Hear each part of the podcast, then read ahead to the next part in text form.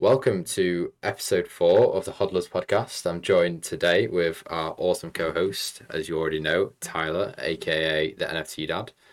There he is. What's up, everybody? Our guest, our amazing guest, Josh does crypto. Josh talks crypto, not Josh does crypto. Um, he's a blockchain expert, a developer. Um, he has his own NFT project. He's on TikTok. He teaches people. You do everything. You literally do everything, which is pretty cool. So yeah, we'll get it started. How are you? How are you doing? Good. Yeah. Good. Nice and early here on my side. Yeah.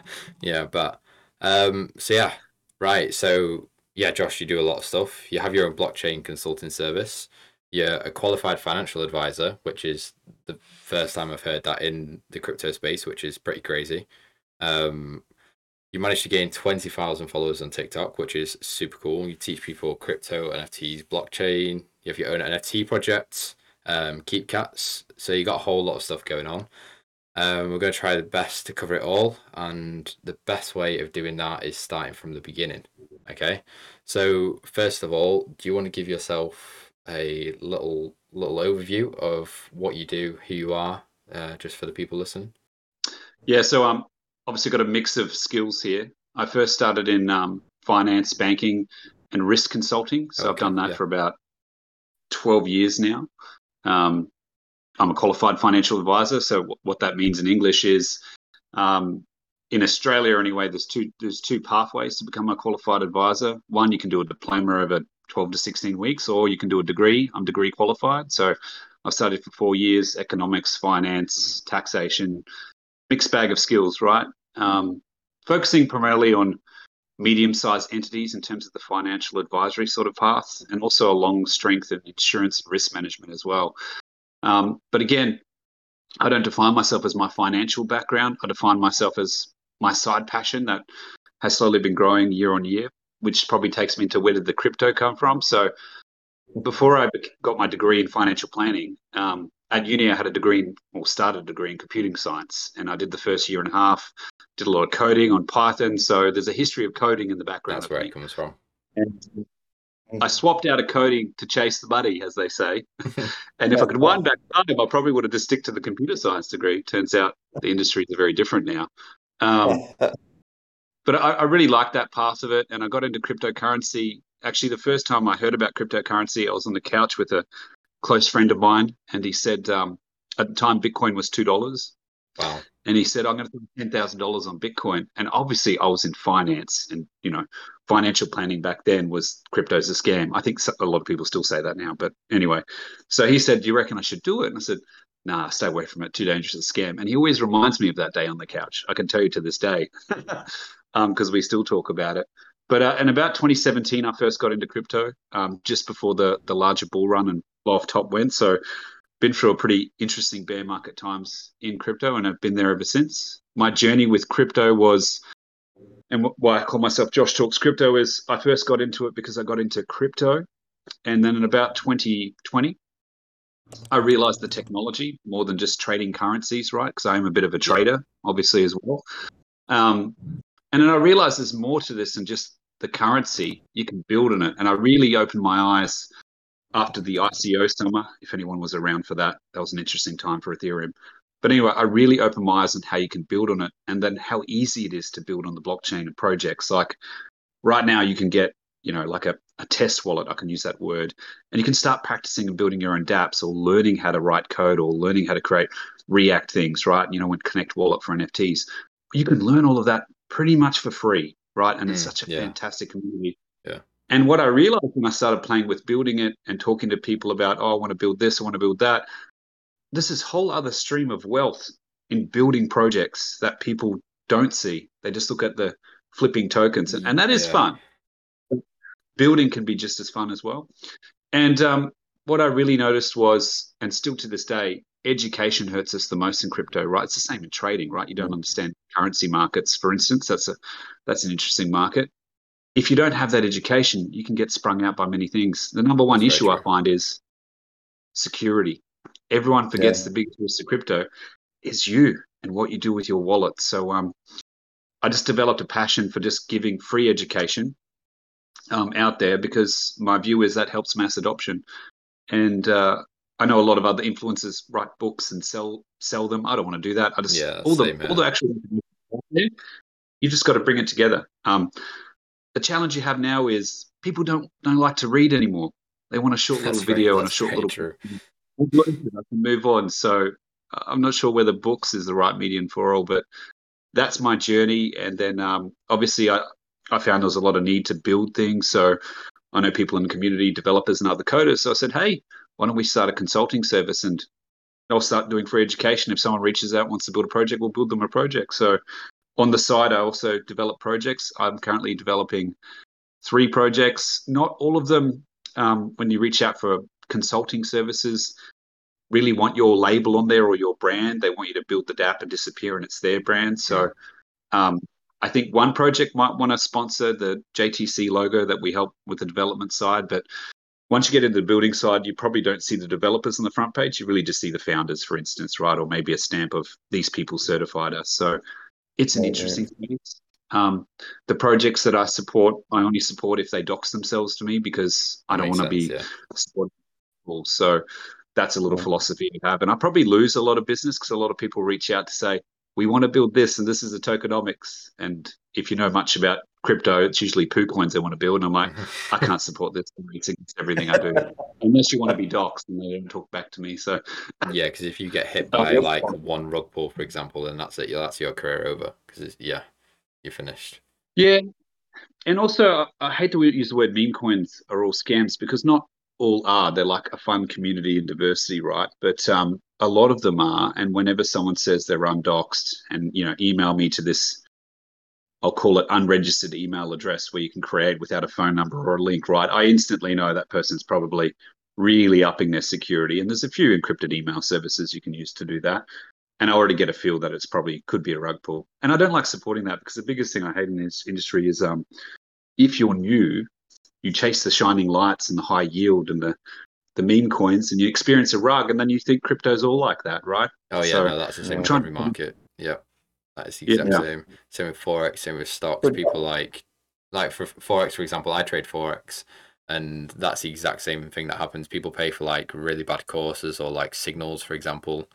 They get into it and then you get scammed, and then they're like, yeah, no, this is forex is a scam. It's all just a scammery. Same with crypto. Same with NFTs. They witnessed the first rug pull, and they're like, yeah, no, NFTs are just these stupid pictures, and they just give up straight away. Yeah. yeah. So, Josh, before I jump to, I just want to ask you to, to walk us through a little bit of uh, your blockchain consulting service, and you know, take it take us through a few of your steps of what it, you know, uh, what it might be like to be a client uh, engaging in consulting service with you. But before I ask you that, you know, it sounds like you know you've had this experience. You've worked in sort of traditional financial markets. You know, you've got this experience in uh, computer engineering and coding. You have this sort of multidisciplinary background. Was there a moment or an experience that either you had personally where you know maybe there was a scam that you saw you know right in front of you or you know maybe you were scammed or maybe you saw friends that were being taken advantage of you know you sort of honed honed right in on you know the wallets and security like was there a watershed moment where you're like holy shit like this is such an extraordinary time and all these people are getting this bad experience um, from this and, and going around and saying it's a scam blah blah blah like was there a watershed moment you could share with us that really made it you know, clear to you, the light bulb goes on, I'm going to do this. I need to go out there and, you know, spread the word. Yeah, yeah. I'd say um, I'll answer the second question first. It probably happened. I really started going more public towards the end of last year, right? So in the background, just silently do what I normally do. Um, but it was really the birth of these meme coin casinos. I lab- labeled them right. Right. Four hundred thousand million percent APY. You you know, retire a thousand dollars is ten million dollars in two years. Like, but people were believing it, and then Yeah. people were jumping on TikTok. You might. I watched one, and I put a comment on one of the social media apps, and then obviously what you know centralized media outlets do, same stuff to you, right? And all I had was rebasing project, this project, and everyone's and there was people influencing them, and famous people saying, "Yes, I'm buying this crap coin." I'm like, "Whoa! Do people understand they're buying inflation? Do people know what inflation means?" Like, it's crazy. So that triggered me to go, maybe I'll just create some videos and see what happens. And the next thing you know, the last five six months have gone pretty quick. Wow, that's Um, amazing. So 222,000 followers in, in six months. And and uh, you've got a great following on on YouTube as well. Um, so tell us, yeah. So I'm a client now. I approach you. I've got my NFT prod. Let's let's let's focus on NFT because this is sort of like Hodler's podcast. Let's say okay, I'm my buddy's a great artist. You know, I really want to create a, uh, a JPEG based program, but I want to do some merch, maybe a little bit of tokenomics, so people can earn a coin, so they can have first access to you know a new hat or a new garment that's dropped like how would you just take us through you don't have to get, do the whole thing but take us through like a few steps yeah. like how do we how do we you know engage with you yeah so the, the first step is it's like a canvas thing right we do a canvas board it's like a strategy on a wall there's a few steps right. in it we don't have to go through all of them the number one first thing i need to know is when someone approaches is what's the USP, right? What does that mean? What's the unique selling proposition? What are you creating to create that community, right? Mm-hmm. So if someone's just creating merch or something like that, the utility basis shrinks. So if they're just creating merch, maybe they already have a brand. Who is the founder? What is their brand? Do they have one? And then the next step is who is their team? Usually what you have is an artist wanting to build a project that can do the art, mm-hmm. someone that mm-hmm. has the vision but no artistry skills, or maybe it's two people together, right? And mm-hmm. then the mm-hmm. next step to that is understanding the dynamics of what the sort of art is you're putting out there to position for the market and how you're going to build that community. But the number one principle about all of it really is community. What sets across every NFT is that community that gives it the value, right? Look at um, Soul, Bear, uh, Soul Bears, OK Bears. Oh, yeah. Right. They've gone crazy at the minute. All the records, right? And yeah. if you actually have a look at what they've done, you know, they're not a video game or anything like that. They're building a unique community, right?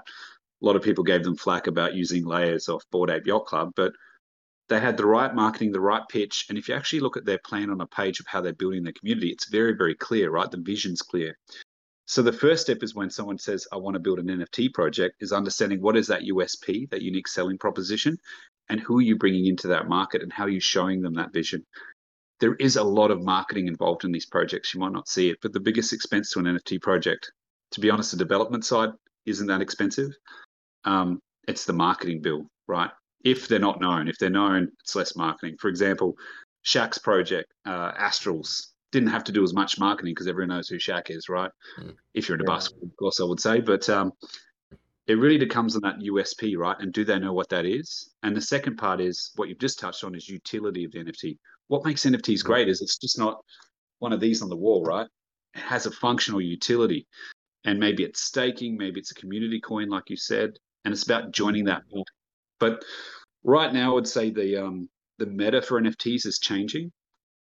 Mm-hmm. In start of this year, it was all about get the NFTs out, get the hype out, and then get a roadmap for the rest of the year. But now, if your staking platform isn't introduced in the first six months, people aren't interested. They go next NFT. So people want yeah, that's true. stuff. And now, if you don't even see staking on the roadmap, they just skim past it. So yeah. it's a mixture of all of that, right? But I, I, think that the challenge of a lot of these projects is the sustainability and the growth. Um, DeGods, right? Another Solana project was a good example of how they really diversified.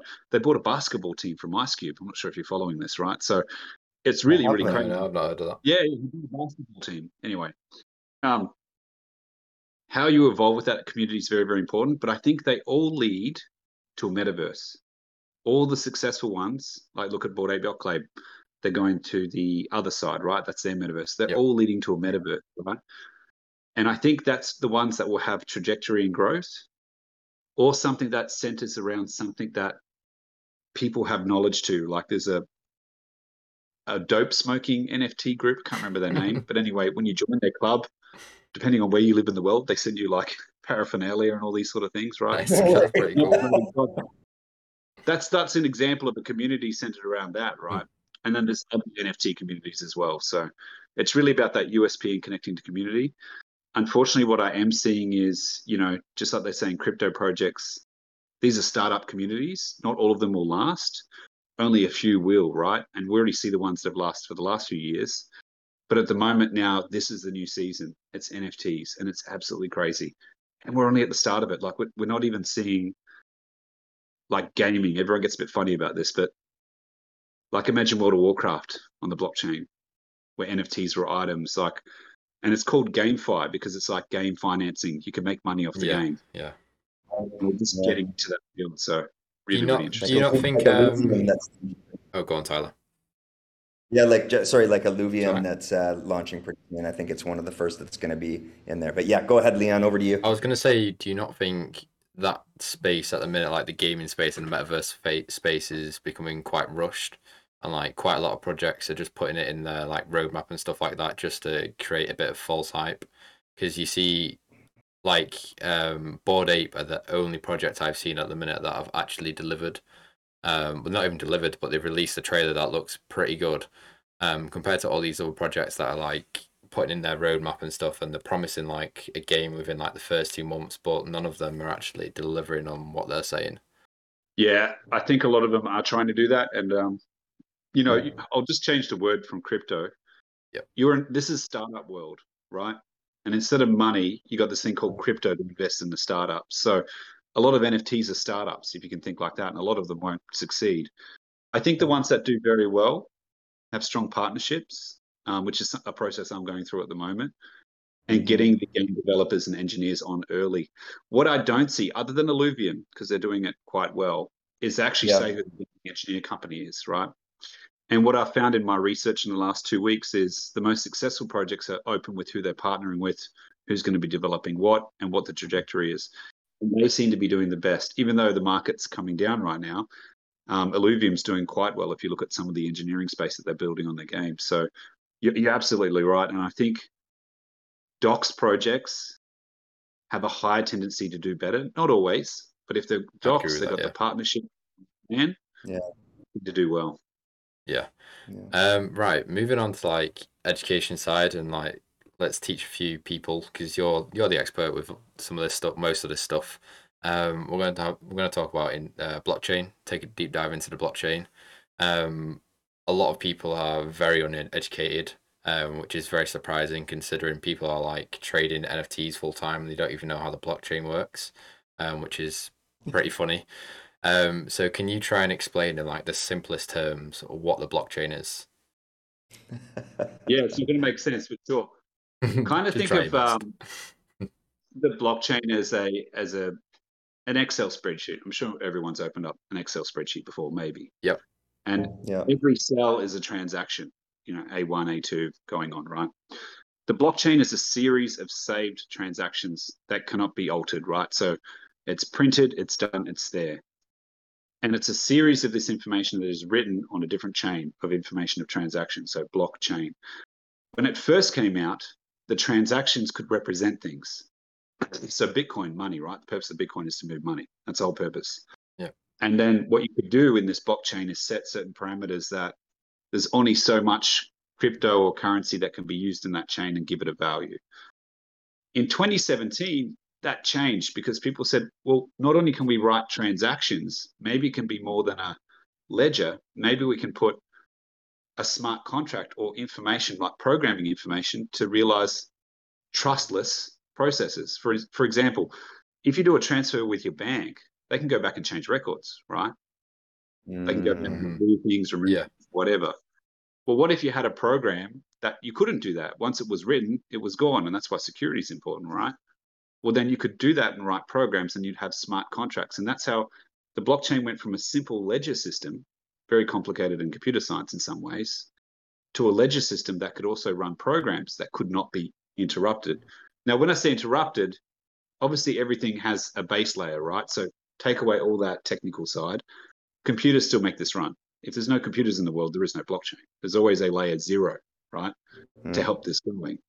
But it's all saved on that chain. It's immutable, it can't be changed. And as we evolve with technology, we realized we could put programs on it. We could create tokens that have defined value that could be changed across. And now we're evolving into what other programs we can build on it. And this word of Web3, right? How do we bring the next level of web onto the blockchain? Mhm. Yeah. So the main thing I'd say is it's a book of transactions and information, and it's slowly evolving into like software being installed on it. If I could make it really simple, right? Yeah, yeah, yeah. I yeah, I understand that. Um, so carrying on with that, um, how did you actually get into the blockchain? How did you learn about it, like smart contracts, NFTs, and stuff? What you what initially drew you into the space? Yeah, so I was already trading the uh, tokens like crazy and the coins. I think everyone And was. I can, tell you, I can tell you my biggest lesson since 2017 of what I'd do differently. Um, but I'm happy with what I learned because we all play with 20x leverage once because it's fun. But remember, it's extreme gambling in that way. Uh, What got me into more of the technology is more when Ethereum really started expanding into smart contracts. And I started realizing what they were doing. And I thought, wow, this is going to be big. I need to buy more Ethereum. That was one thought. And then secondly, I started unpacking like how the software integrated into it. And I started thinking if we had mass adoption, we could have all sorts of applications running on this, right? At that time, I didn't get into heavy into the developing side. I was doing other things, but in around 2019, I started to. Right, started reading more, started looking at the applications, started getting on test nets, um, and then what I found is it's actually such an open source community. If you want to learn about this, you don't need to pay for a course. Yes, there's people on YouTube, but you can actually go to the Ethereum Foundation. Everything you need is there, right? Um, there's plenty of courses to learn coding and all of that for free online as well. You don't have to pay for that. But what I found most interesting is when you get onto things like GitHub, where developers talk about software you're making, if I can use those words, everyone was really open, sharing information, um, supporting each other, and coming together as a global community to build decentralized applications. And I Mhm. thought, this is fantastic. And then I came back and I thought, in 2019, 2020, I thought, oh, wonder if businesses will start doing this because during those times, if you wanted a developer, it was very degenish, right? Right, right now, even if you Google, I want a blockchain developer, it's still not that easy. And um, Mhm. around the last six months, I thought, why don't I start a business so at least people know there's someone dox to find someone rather than going on some scary Telegram forum and you get rugged by a developer, you know? That's that's sort of expanded out here. But what I noticed was um, when I started putting out my an email address I created, I just got flooded with. I don't even read half the emails now. There's so many flying in there, right? That's Usually some of the larger projects I've a few times, but um, I, I think what really changed my way around it was people are wanting to build more on it, right? And The sad thing at the moment is there's a lot of hype for people just chasing the money, not building something great. And the hard thing for having a developing service is weeding through them, right? Because you can only take on so much work. I've got friends that also have developing companies, and I talk to them frequently, and they're just overloaded with work. They have to say no now. It's crazy. So, Wow. what I'm hoping to do with my education is to get people interested in this space because we need more devs for this to work globally. Yeah, yeah. And uh, being a developer is not sexy. It's not like what you think in movies, right? It's it's long, tedious. It's it's very specific, and it's a lot of this thing we call debugging, right, to make sure the code works. Uh, The scary thing, just to go back one step, is because this industry is so open. For example, PancakeSwap, Uniswap, whatever, right? If you want to look at how that program's written, you can go on to GitHub. You can look at how the code is, and right, you can look on the blockchain how the code is. So it is so open Okay, that's pretty cool. but yeah. also dangerous because people can read your code, unless it's of course private. And there are some private chains, right? Like HBAR has a private chain and all that sort of stuff, right? And the good thing about being open for people to develop on brings in the bad part. People can read the code and go, "Oh, there's an exploit there. I can rug that protocol and steal all the money." And that's when you hear about rug, right? The scary thing I'd say is people get suckered into labels in crypto and get rugged by developers when they promise things like, we won't rug the project. Of course, they can rug the project. They haven't given away all the keys to the kingdom, as they say. Um, and the biggest space I see that now is this, this label DAO. Everyone thinks, oh, it's a DAO, it's safe. People don't understand that, and it's it's really really risky actually, if you if you understand the principles of it. and that's what we were just about to leeway into. Um, and I was going to get you to explain. That was perfect. Yeah. Um, next question was, can you explain what a DAO is? Yeah. So Mm-hmm. let's talk about the real world first, right? yep. the real world you have a company public company. You'll have Yep. a board of directors right that set the direction of the company. You'll have a ceo and normally everyone knows who the ceo is right? And then you have middle management etc the decisions all mm-hmm. come to a center person people or board to make decisions. Yeah. and that's just called a normal organization. There's pros and cons to that right? Now in a DAO a decentralized autonomous organization there is not one person there is a voting application and people vote on decisions to be made Yeah. so pause there. Number one problem is do you understand that you buying a governance token means that you're a shareholder that has to vote? But who puts up what to, what to vote for? How does this organization that's decentralized that is formed make votes and what do they do with the money? Usually they'll have a developer that sits with it, right? So if you say, we want this to now create a pool to do this or create a new dApp or do that, that's great. Mm-hmm. But where the money goes in the DAO, is there a developer attached to it? Because if the devs walk away, it's just a bunch of people with voting tokens running around going, we vote on this. Well, you can't actually do anything. Yeah, yeah, yeah. I understand. If you don't understand how to read how the DAO works and who's going to be doing what, people can walk away and it's just a DAO of tokens with people running around and voting. So that's the first challenge of DAOs, right? And they are useful for certain aspects. You could you could DAO an element of the crypto project and then have a more centralized view on actioning, you know, transfers and actioning, you know, actions or whatever. But there will always be some sort of person with the keys to the kingdom, right? And mm-hmm. that person can still cause some sort of rug unless you DAO that you can't touch the liquidity. This is getting into the details, right? Right. Okay, I think yeah. challenge people. They see the word DAO and they think it's riskless, and it's not. The process of voting is trustless, meaning people can't corrupt it, but there's still risk to how it's been formed, and people get punked on it. So Wonderland time.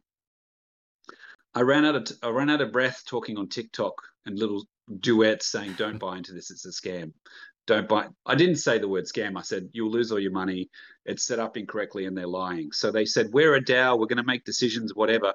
I went through their smart contracts. They weren't a DAO. I went on their website. They even said we're trying to be a DAO, and everyone's running around saying they're a DAO.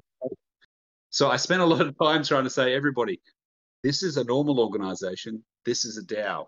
This is the difference. But don't forget, a DAO is about this trustless autonomous process, right? but someone writes that process. Like I said, with every layer one, with every blockchain, there's a layer zero computers, right? With every DAO, there's a layer zero. Someone had to create the DAO. They wrote a bit of code of how the DAO works. But if you can't read the code, do you know it's safe? No. What I see in the future as an opportunity for mass adoption is DAO audits, right? The next question mm. is who's audited them and who do you trust the auditor? Because anyone can, oh, CertiK Audited, I can pay for that, right? It's not expensive because they just look for some common mm, things, right? Yeah. Common backdoors. Oh, you've got the tick, but it doesn't say that the code's been constructed in a way that it's not a rug, but person X has the rights to do this. It won't go into that detail, right? So people misunderstand use the word DAO, and I think it's slowed down now. But about 20, 21, the end of 2021, everything was DAO this, DAO that, DAO this, DAO it's that. again to create like that false hype just to sound like they're with the current trends. Yeah, just think of think of a DAO like um, um, you go into a book bookstore and you see an awesome book on quantum engineering and it's full of facts, but it's still authored by one person, right? Or a group. Yeah. And they can put whatever they want into the story. And if you don't read it detailed enough, you don't know what they've left in there as a surprise. That's all I'll say. I hope that makes That's sense. Okay, yeah. So that, that that's a great analogy. So with go, go ahead, Leon. Yeah. So with a DAO is like it works like shareholders in a company, and then with a DAO, does that mean everyone has like an equal um equal say, or is like the more people have more power within a DAO? It's yeah. It's it, you could you could um. It's kind of like a proof of stake, right? Okay. You could take if you could have 51% of the stake, yeah. which is not always the case. It's normally they have fair distribution of it, but you're quite right. It can favor the voters. Okay. You see that a lot with um, Uniswap pools as well, right? Like you know when they create a new pool for a token, it's yeah, usually yeah, a voting system, and um, it'll have a particular token type when you do it. But I think there's I think there's some merit to using DAOs, but I also think there's also some merit to, and it's more risky this way, having it without the DAO, and you can blame someone like people can blame me for KeepCat, so I'm always thinking about how I can make it safe, right? or like, look, Luna UST, right? Everyone's blaming Do Kwon, right? We could talk about that for a Yeah, that's a good one. Yeah, but that's that's a hmm. big difference, right? But the the benefit of having a centralized approach is decisions also happen quicker, but it doesn't necessarily mean because it's a DAO the decisions are better. Because depending on the community, what do they know about running a DeFi application? Yeah, what do they yeah. know about people? So there's there's some risk on and risk off to it. Yeah. Um, I hope that makes sense. Yeah, no, no, yeah, I sort of understand a bit more. Yeah, yeah. Um, Josh, I want to ask you about cats, but before I do that, I, uh, you you brought up a, a, sort of a funny memory for me with Time Wonderland. Uh, in 2021, before I got into NFTs, I, I watched TikToks, and I wish I watched your channel back then because uh, what happened was I watched this, you know, very uh, octogenarian. She must have been 80, 85. She was like, I just bought, I just staked, you know, uh, on Time Wonderland and I'm making 42,000 API. And I'm like, if she can do it, I can do it. oh my God. So I went and watched all these YouTubes and, you know, took my ETH and transferred it over to the Avalanche network and figured it out. And I was like so proud of myself. I'm like, yes, I just staked a hundred bucks on time. I'm going to be rich. I'm going to retire. And of course, now I, I go look, I go back and look at it just for fun. And I'm just like, it's worthless. I think it's worth, I think I have about $60 left now or $50 left. But it, it's so true that it was just such a buzzword, and I don't, I don't, you know, I was kind of like, did not, obviously, did not read the code, did not have that capability. So I think literally, you know, probably hundreds of thousands of people, um, you know, fell prey to that same piece where you you sort of FOMO into something, thinking that, oh my God, everyone's going to make all this money, and I'm going to get stuck on the sidelines there. So that that just brought back a funny memory. That happened to me. That happened to me. Um, but I'd love to, to have you, you take us through Keep Cats and and what it is. Yeah. Yeah, sure, sure. And uh, before I jump into Keep Cats, the I'll always say this: even with Time Wonderland, you can. It sounds awful, but you can make money out of scams, right? As you trying to buy and sell the tokens, and that's and the people that know that play that game very well. And the way mm-hmm. these games work is there's this term called a honeypot, the big staking, and you're like, oh, I'll stake for the honey but the bees out the side are stinging you and taking your money, right? So what, the way these things work is if you get in right at the start and you're ticket number five, and there's 1000000s mm-hmm. of tickets, your objective is to de-risk yourself by selling half your bag to ticket 30. And then until it gets to a point where hype is max, sell all your crap and run. And you're literally just right. robbing each other. You're people in a room with tickets stabbing each other for your money. That's how these things work, right? But the people that know how the maths work wait for the people running to the disco ball to go, ooh, 10,000% APR. And then they run with all the crypto, right? And that's how the sad thing, that's how they work. The sad thing is influencers get paid tokens and then they dump on the market and leave, right? And uh, I think that's a sad part about the industry. And I think people will come down hard on people that do that. Mm-hmm, and so they mm-hmm. should for those particular programs because the sad thing is someone might think of that as serious and put their life savings on it, right? And and you hear the sad thing is you're hearing that with Luna, but really really sad. Right. Um, yeah. Keep Cats. So how is Josh not going to do this? That's what people are thinking. Um, no. So first and foremost, with the Keep Cats NFT project, I want it to be something different. My my USP for Keep Cats is twofold. One, I want to use an element of what comes from that to build a really awesome website with graphical reading information for free. No one pays for it, whenever they want, they can get crypto education information, right? I'm not here to get you a degree in crypto or a bachelor in what. It's nothing wanky like that. It's to give you the fundamentals so at least you understand what you're doing and what risk is, right? Particularly around the security and making it fun.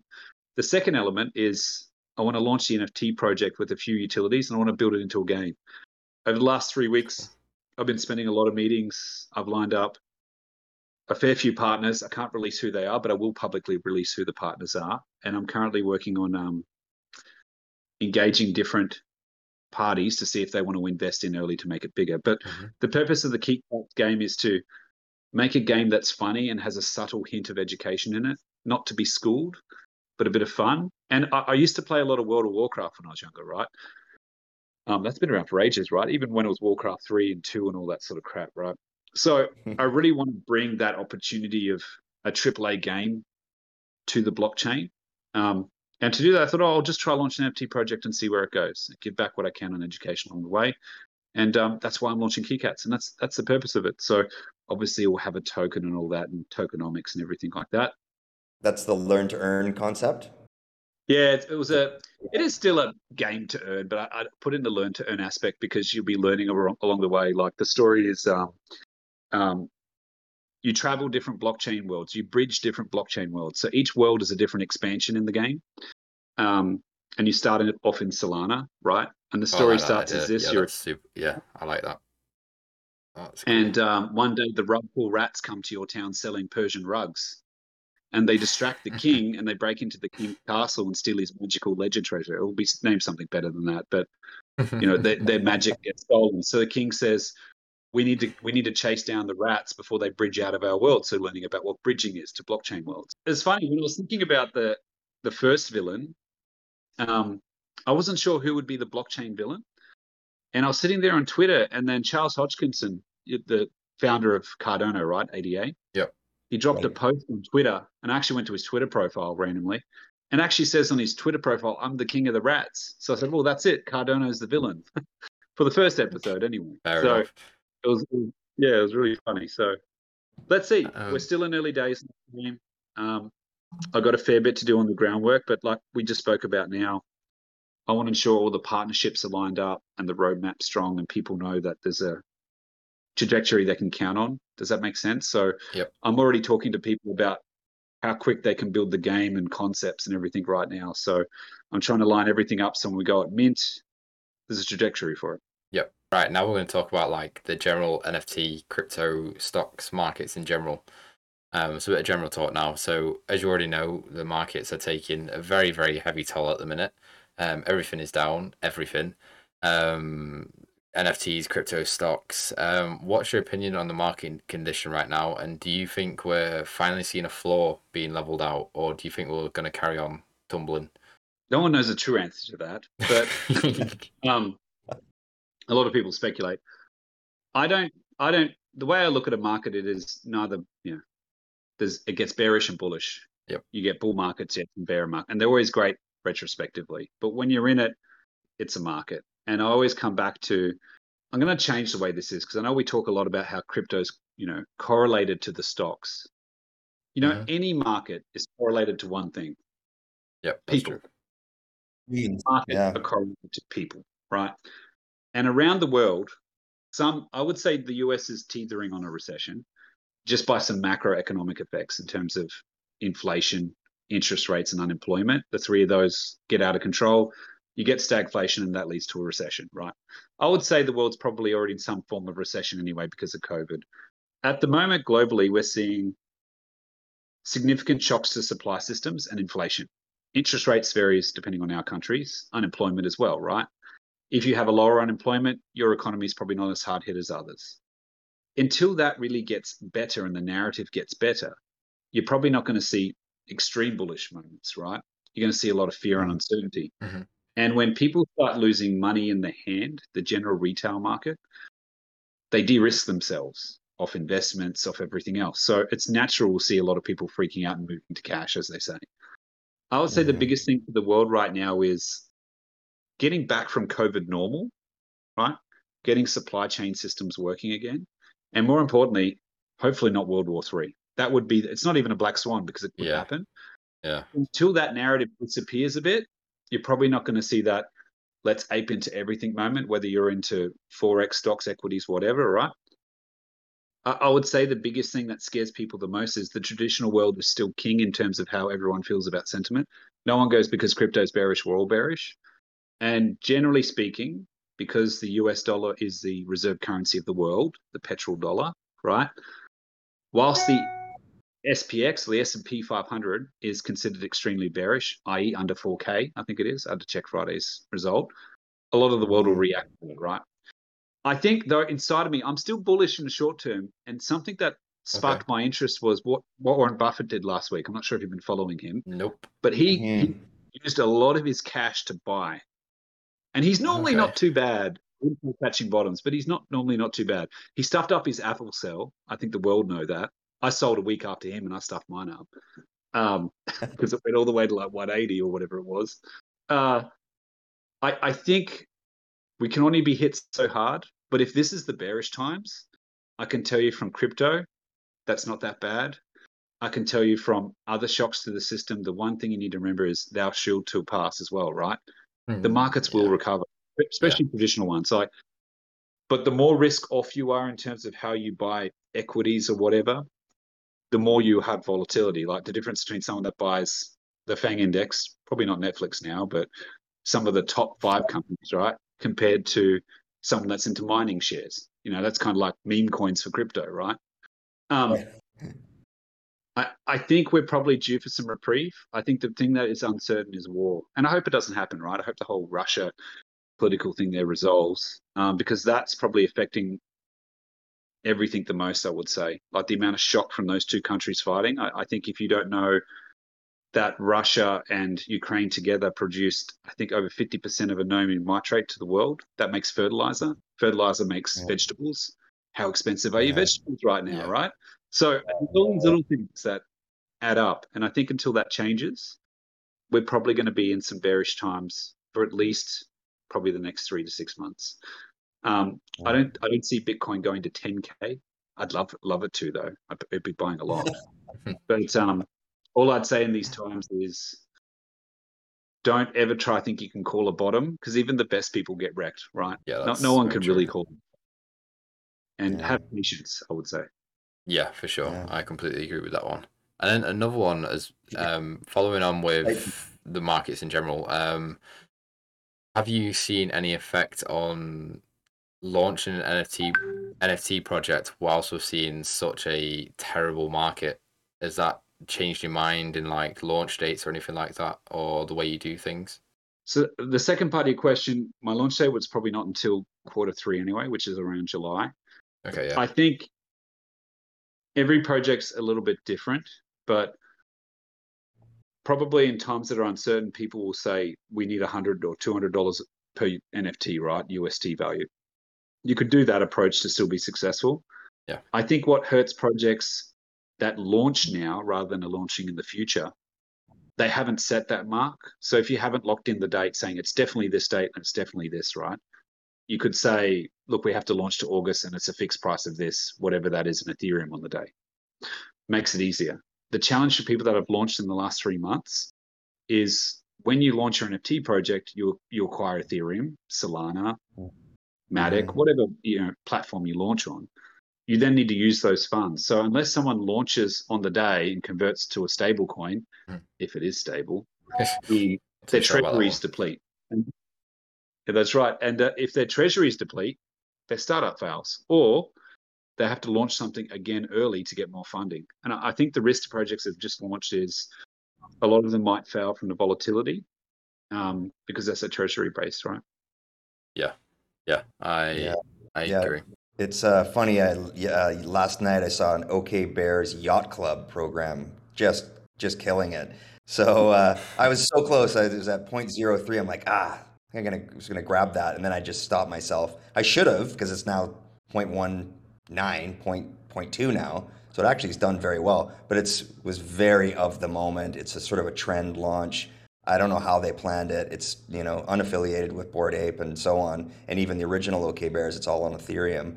But I think to your point is there are folks out there that are that quick and they're poised and they're ready to go and just sort of capture a hype. Um, and was it, is it going to last? I don't think so. But anyway, over to you, Leon, for our yes. for our, our we're trying to make this a world famous ending question that we're going to do with all of our extraordinary guests. And and uh, before he asks this question, Josh, I just want to say. Uh, it's been it's been so uh, incredible listening to you speak. You speak with such uh, sort of calm authority and understanding, very well-rounded, multidisciplinary approach. And you know, I think uh, you know you, you, know the more people that are exposed to your um, you know what you have to offer are going to be better for it. So it's it's been extraordinary to hear you yeah. speak. So thank you so much. So over, over to you. Uh, Yes, so one. this is our infamous last question. It's worked so far on the past two guests and they've enjoyed it. So, right, so if you could go back in time to when you first started your crypto blockchain journey, what is one thing slash piece of advice you would have told yourself?